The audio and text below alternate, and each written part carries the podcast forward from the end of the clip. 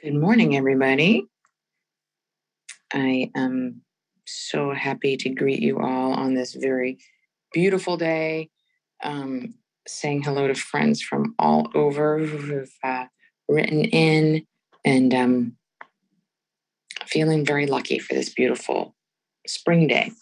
I don't know about you, but I grew up on a steady diet of fairy tales. I devoured collections of Grimm fairy tales. I had several big fat books that just were beautifully illustrated and had uh, dozens of fairy tales in them, and I would just read them over and over again. And my absolute favorite thing before bedtime was to have my mother tell me and my sister Korean fairy tales, folk tales, essentially, which she did. And she is a very good storyteller. She comes from a line of storytellers in her family. Now, if you think about it, fairy tales, at least the ones that are not sanitized or softened, can be quite frightening. Every fairy tale has some malevolent antagonist or some force of evil that has to be overcome, like Little Red Riding Hood's wolf or the giant, the top of Jack's beanstalk, or the wicked stepmother in so many fairy tales, or the troll who lives under the bridge.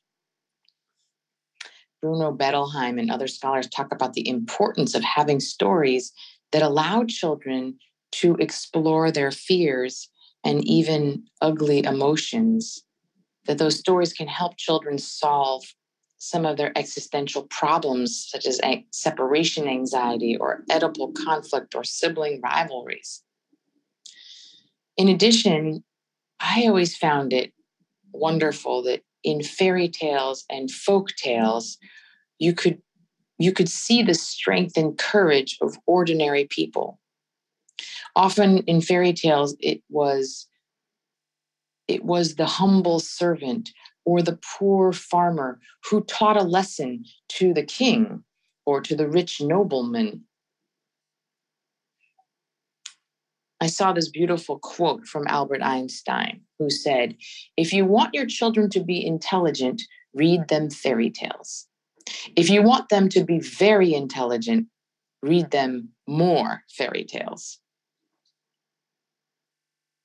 It's funny to think of one of the world's greatest scientists, seeing the root of intelligence from something as magical and, I don't know, ungrounded in science as fairy tales. But I think Einstein understood something very deep and true. This is not just for children, it's for us as well. In the face of so many frightening things in our society, so many malevolent antagonists we can find, so much polarization. I think we are tasked with trying to understand these forces of evil. We're trying to find our place when we feel helpless in the face of edicts that come from the metaphorical king But as Maria Popova said, which I thought was beautiful, fairy tales make us, children and grown children alike, kinder and more resilient by grounding us in the knowledge, a primal knowledge we unlearn as we grow up and grow frightened of feeling. The knowledge that the terrible and the transcendent spring from the same source that our capacity for sorrow and our capacity for love spring from the same source. That the measure of life's beauty and magic is not the absence of terror and tumult, but the presence, persistence, and grace with which we face reality on its own terms. What a profound teaching about the power of these fairy tales, which help us understand how interconnected the forces of terrible and transcendent and sorrow and grief and beauty and magic and terror, how intertwined they all are, how they all emanate from a single source. This morning, I wanted to share one of the most famous fairy tales that come out of Korea. My guess is you've never heard it before. It dates back to the Chosun dynasty some 500 years ago. And I grew up hearing this story from my mother, but it is really one of the best known in all of Korea. It's the tale of Hyungbu and Nolbu. So settle down and let me tell you a story. Hyungbu and Nolbu were brothers of a very rich man.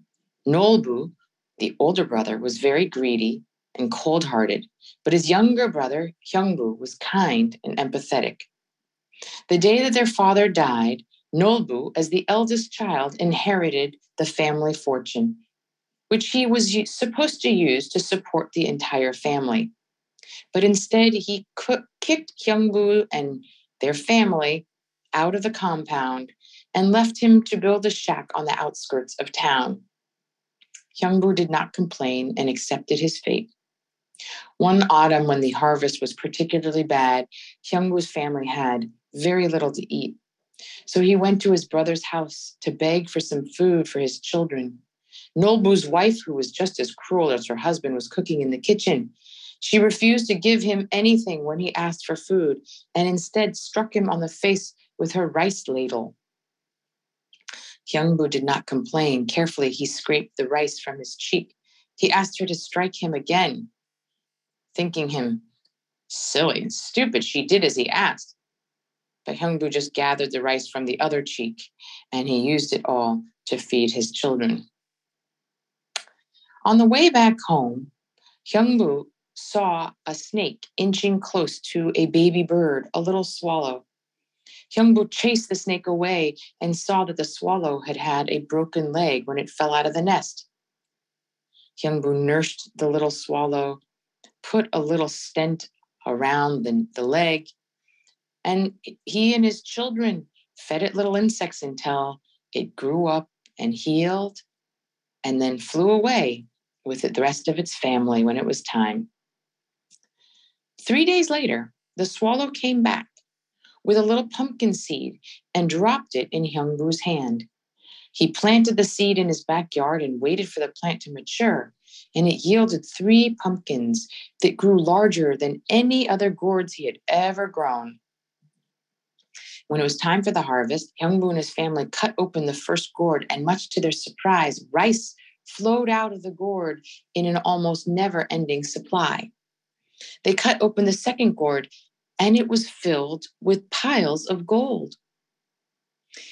They cut open the third, and inside was a little imp who promptly set about building Hyungbu and his family a new home.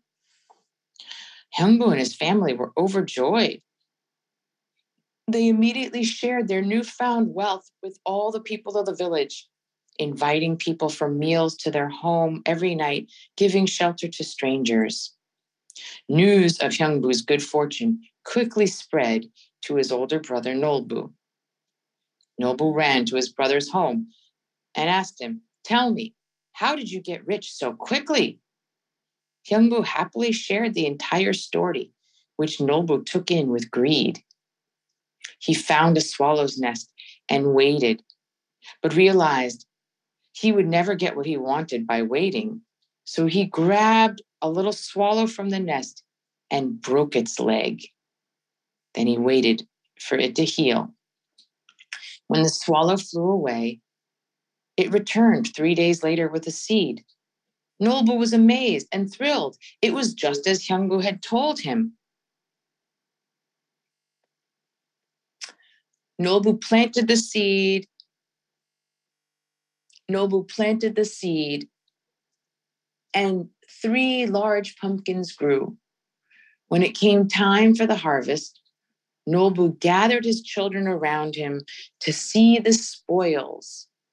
He split the first pumpkin open, and out came little imps who beat him and chided him for his greed.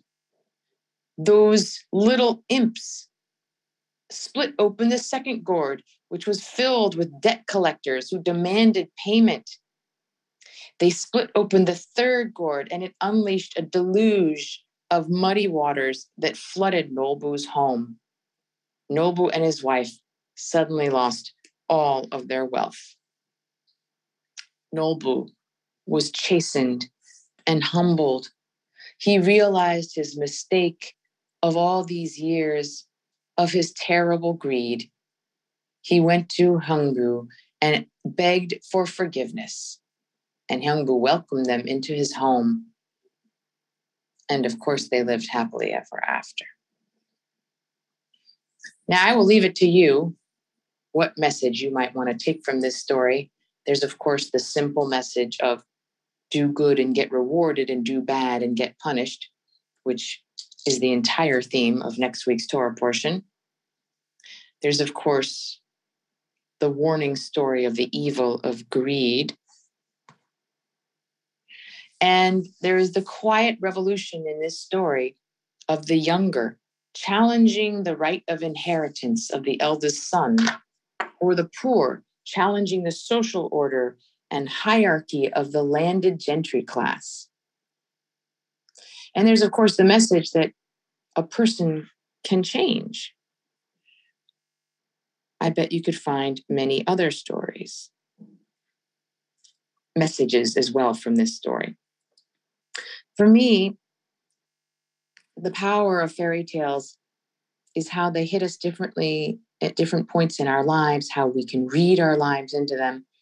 My mother would not only tell this story, but somehow it all got mixed up into the story of her own family because you see, her father was the younger brother of a greedy older brother who also inherited the whole family's land and wealth.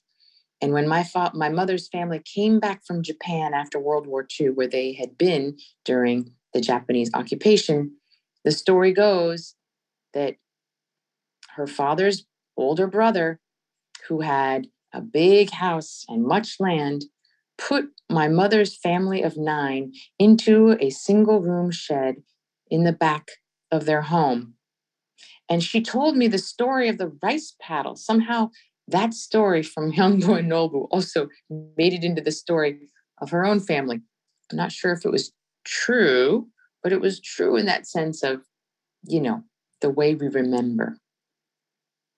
Now, in Judaism, we also have folk tales, legends, mythology, we can call it all under this big, big category of Agadah. And yes, it sounds like Haggadah, like we use for a Passover Seder, because it has the same root of legend, storytelling, essentially. And our, of course, we have Agadah all through our sacred literature. And I love Agadah because magical things can happen in Agadah, just like in real life. We learn morals. We see fates reversed. We see that people can change. And we understand that every person holds all the good and the evil of the world, and that we are always making decisions on how we are going to respond. So, taking that in, little story time today. I invite you to close your eyes and offer gratitude for the gift of this day. Thank you, God, for the gift of this day. And let's count the Omer Baruch Ata Adonai Eloheinu Melech HaOlam Asher Kitshanu Mitzvotav V'tzivanu Al Sfirat HaOmer. Today is 24 days of the Omer. So we'll take all this in and if you'd like a mantra, I invite you to use the word Agadah. This legend that in some ways can sometimes be even more true than we know, or to focus on your breath and don't mind the time.